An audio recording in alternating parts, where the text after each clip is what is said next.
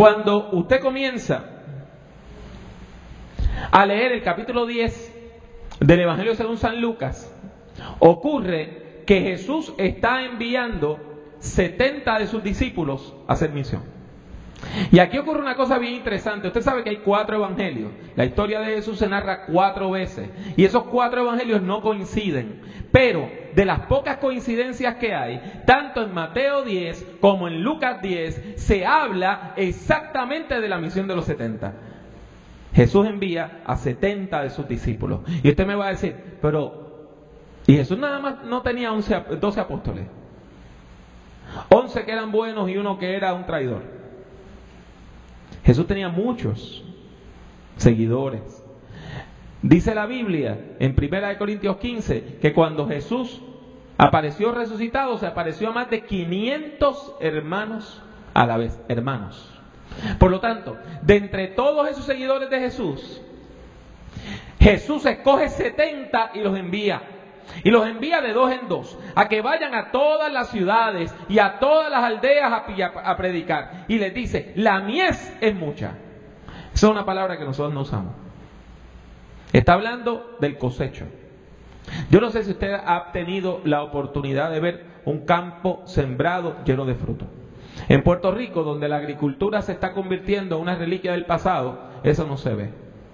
Pero yo recuerdo una vez que estaba en Guatemala, entrando a la ciudad de, de Quetzaltenango. Y cuando vamos en el bus, en la guagua, por medio de las montañas, de momento se ve un sembradío de trigo maduro. Y parecía, se parecía a la guajana de la caña. Y parecía que usted estaba viendo el mar. Porque cuando le daba el viento, todas, todas, todas las matas, las plantitas de trigo, se movían con el viento y parecían olas en las montañas. Yo nunca había visto un trigal hasta ese día lleno de fruto, lleno de fruto. Y, y era como si usted pensaba, ahora yo comprendo lo que decía Jesús. El campo está listo, las plantas están llenas de semillas, el trigo está y no queremos que se pierda. La mía es mucha, pero los obreros son pocos. Así que vamos a rogarle al Señor al Señor de la mies que envíe obreros a su mies para poder recogerlo. Y entonces Jesús le dice a los setenta, id, yo os envío como corderos en medio de lobos, no llevéis bolsa ni alforja ni calzado, y a nadie saludéis por el camino, y cualquier casa donde entréis, primeramente decid, pase a esta casa. Si hay allí algún hijo de paz, vuestra paz reposará sobre él, y si no, se volverá a vosotros. Quedaos en aquella misma casa, comiendo y bebiendo lo que os den, porque el obrero es digno de su salario. No os paséis de casa en casa. En cualquier ciudad donde entréis y os reciban, comed lo que os pongan delante y sanad a los enfermos que en ella haya y decidles, se ha acercado a vosotros el reino de Dios. Y los setenta salieron a anunciar que se había acercado el reino de Dios. Y yo le aseguro que los 70 iban muertos de miedo. Yo le aseguro que, que los 70 iban muertos de miedo. Señor, ok, eh, tú nos estás diciendo que vayamos en grupitos de dos, no la bola de los 70, dos. Y vamos a ir a una aldea donde nunca hemos estado. Y vamos a ir de casa en casa diciendo, paz sea ustedes. Y en la casa donde nos digan, la paz para usted también. De caripelados y de carifresco le vamos a decir, nos hospedan. Nos dejan quedarnos aquí. Y de paso, nos dan comida. Sí, eso mismo es lo que le estoy diciendo. Porque el Espíritu Santo va a estar obrando en esa persona para que esa persona le dé hospitalidad. ¿Y qué nosotros le vamos a dar a cambio? A cambio, usted sabe lo que va, usted va a hacer a cambio. Usted va a orar por esa persona. Usted va a bendecir a esa persona. Si hay una persona enferma, usted va a orar por ella y se va a sanar. Si hay una persona que está endemoniada, usted va a orar por ella y esa persona se va a recuperar. Y usted va a anunciarle el reino. ¿Tú estás seguro, Señor? Sí, yo les envío. Y los setenta se fueron. Y Jesús se quedó a esperar que volvieran. Entre tanto, habían personas que eran detractores. Usted sabe, siempre hay personas que están en la oposición. Hay personas que por naturaleza son antagonistas, que por naturaleza están siempre saboteando. Personas que no pueden soportar que usted tenga gozo o alegría. No. Esas son las personas que andan con una nubecita negra siempre encima de la cabeza. Y Jesús dice un ay por ellas. Cuando en la Biblia se dice ay, es porque hay juicio. Dios no se goza del juicio. Dios se duele del juicio. Y Él recuerda a las ciudades que se negaron a recibir a los misioneros como Corazín y Bethsaida. Y les dice que si en Sodoma y en Gomorra se hubiesen hecho los milagros que ellos vieron, esas ciudades no se hubiesen perdido.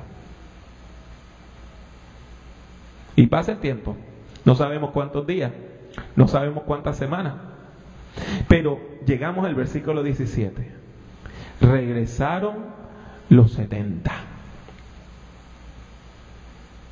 Y ahí está, la gran primer prueba del movimiento de Jesús.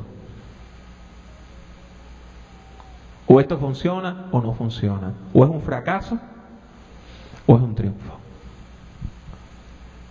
Si venían los 70 apagados, derrotados, nadie nos hizo caso, no pasó nada, nos persiguieron, nos derrotaron, el movimiento de Jesús probablemente hubiese cesado.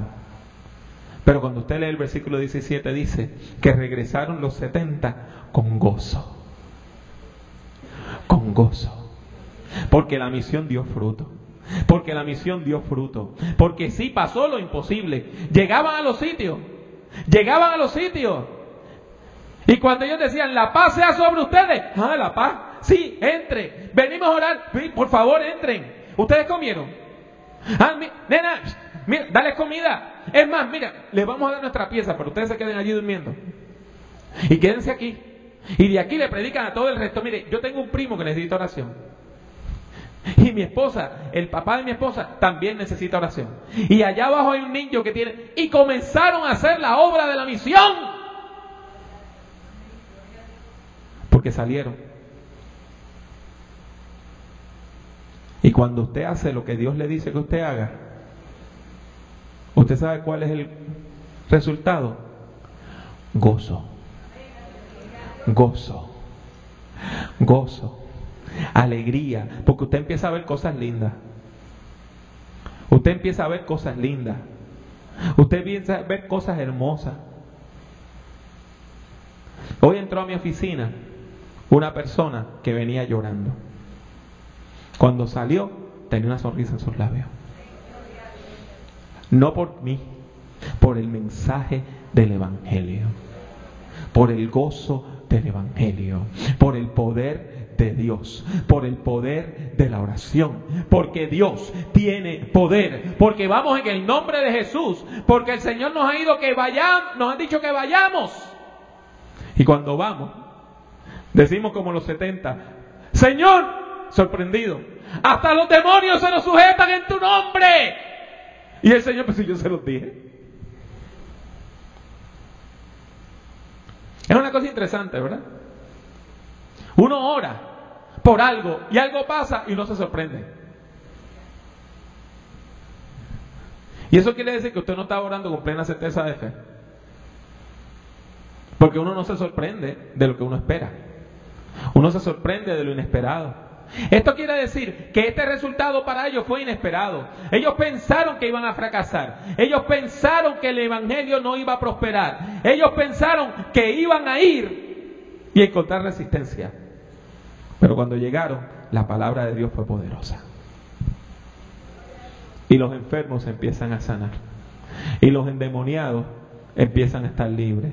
Y la persona que estaba triste empieza a sentir alegría. Y el hogar que estaba roto se empieza a reconciliar. Y la persona que tenía una herida del pasado empieza a recibir el bálsamo del Espíritu Santo y ya no vive presa de esa mala experiencia del ayer. Y Dios empieza a sanar. Y el Espíritu Santo empieza a hacer cosas lindas y uno vuelve con gozo. Y cuando usted le dice al Señor, Señor, hasta los demonios se nos sujetan en tu nombre. ¿Sabe lo que Jesús le dijo a los 70? Lo mismo que nos dice a nosotros. ¿Saben qué? Mientras ustedes estaban allá diciendo misión, yo veía a Satanás caer del cielo como un rayo.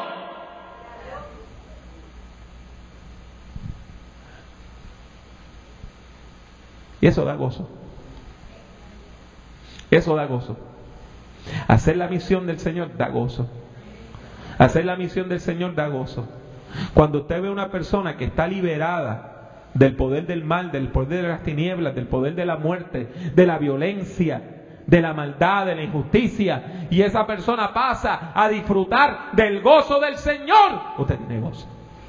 Eso da gozo. Eso da gozo. Ver cómo el mal y todos sus secuaces caen al suelo y no se pueden sostener ante el impacto del Espíritu Santo. Y el Señor nos dice, os doy potestad de pisotear serpientes y escorpiones, o sea, de cuanta rabiza nos pueda tirar el mal. Usted le va a caminar por encima. Usted le va a caminar por encima, porque el diablo está derrotado. El diablo está derrotado. El mal está derrotado.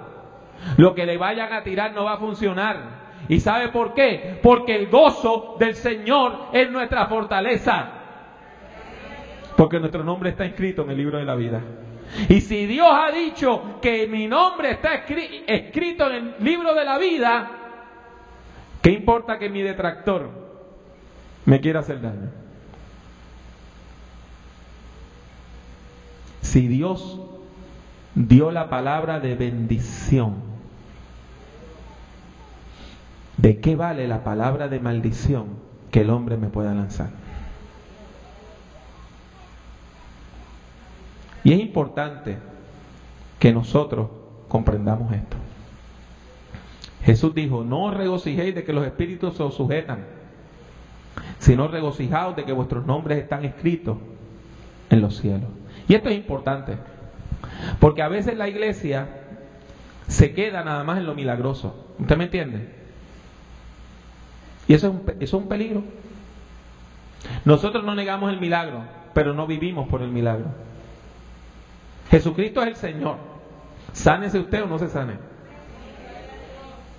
Jesucristo es el Señor. ¿Consigue usted el trabajo o no lo consigue? Jesucristo es el Señor.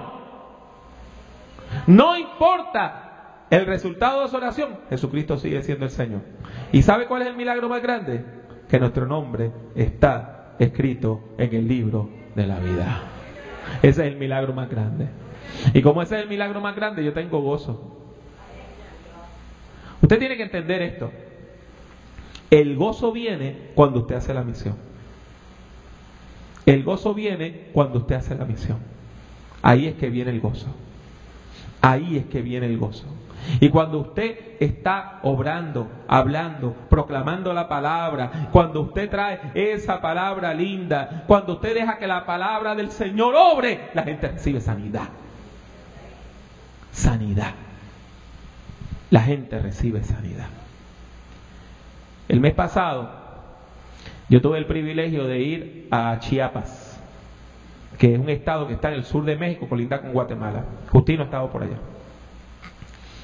Yo pensaba que lo más lindo de México era el norte. Me equivoqué. precioso.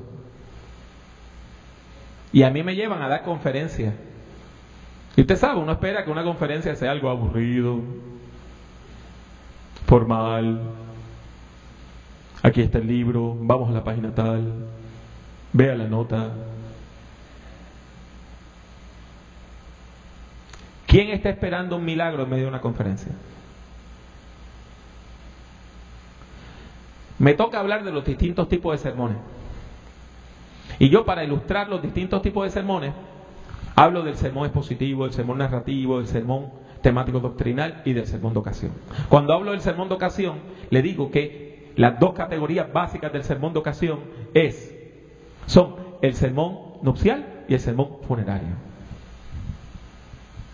Y les empiezo a hablar dándoles ejemplos.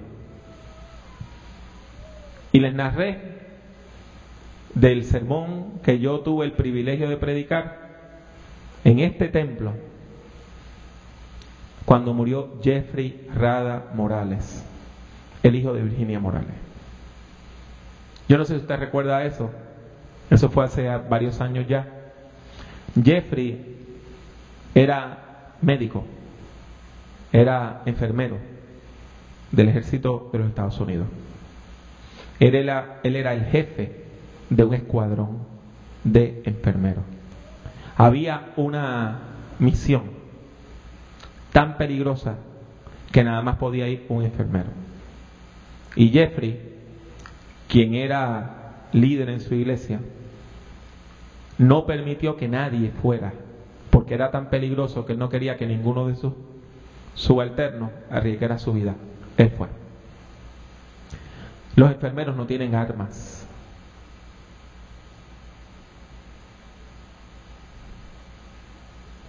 e iban guiando de noche con las luces apagadas, porque así es que guían, solo con luces infrarrojas. Y hubo un accidente que por más que nos lo explican, la explicación que dan no es coherente. Y Jeffrey perdió su vida. Supuestamente el Humvee, el vehículo militar, se despeñó, cayó por un hueco al agua y él se. Ese día teníamos el cuerpo de él que había llegado esa, esa tarde a la base aérea Muñiz. Teníamos los muchachos que habían venido con él haciendo guardia de honor, desde Afganistán unos, desde Alemania otros, desde la base militar en las Carolinas los otros, la viuda de él, los niños de él. Y yo tengo que predicar. Y tengo que predicar en inglés y en español a la vez, porque la viuda no entiende español. ¿Y qué usted va a decir? Y yo le digo a mis estudiantes en Chiapas que yo empecé a buscar en la Biblia y prediqué un sermón que sigue la siguiente estructura. Ni esto, ni esto, ni esto, pero esto.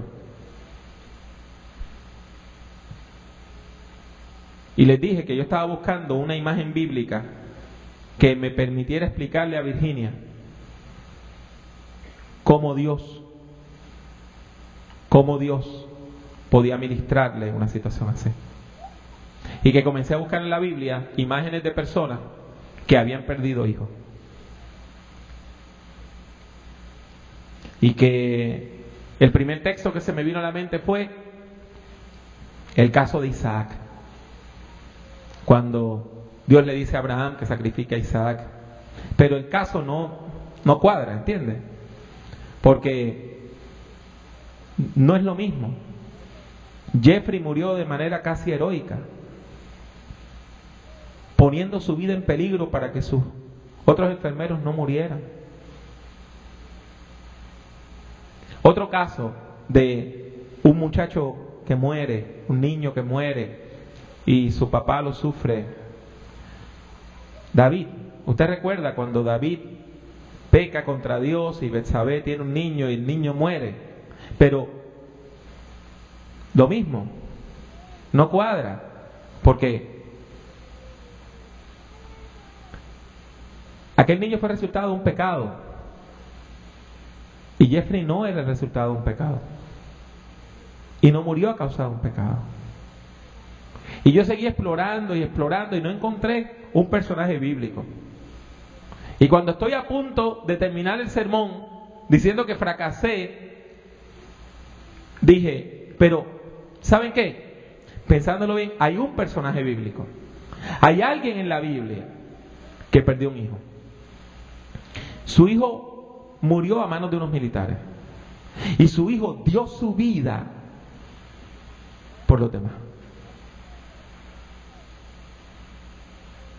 Y ese es Dios. Y el que dio su vida para que los otros no murieran fue Jesús. Yo estoy dando clase, contándoles ese momento. Nos fuimos a un receso y viene una señora llorando. Y yo no entiendo.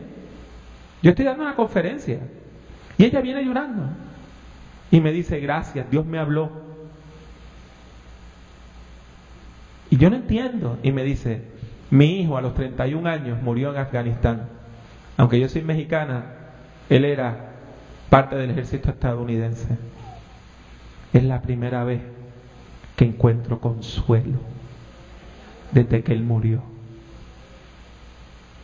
Y cuando ella dijo eso, yo que no tenía la más mínima intención, porque yo lo que estoy dando una conferencia, yo escuché a Jesús que decía, vi a Satanás caer del cielo como un rayo. Porque cuando la palabra de Dios bendice y sana y cura, Satanás se cae al suelo y nosotros le caminamos por encima con todos sus escorpiones y con todas sus serpientes. Y el corazón se llena de gozo.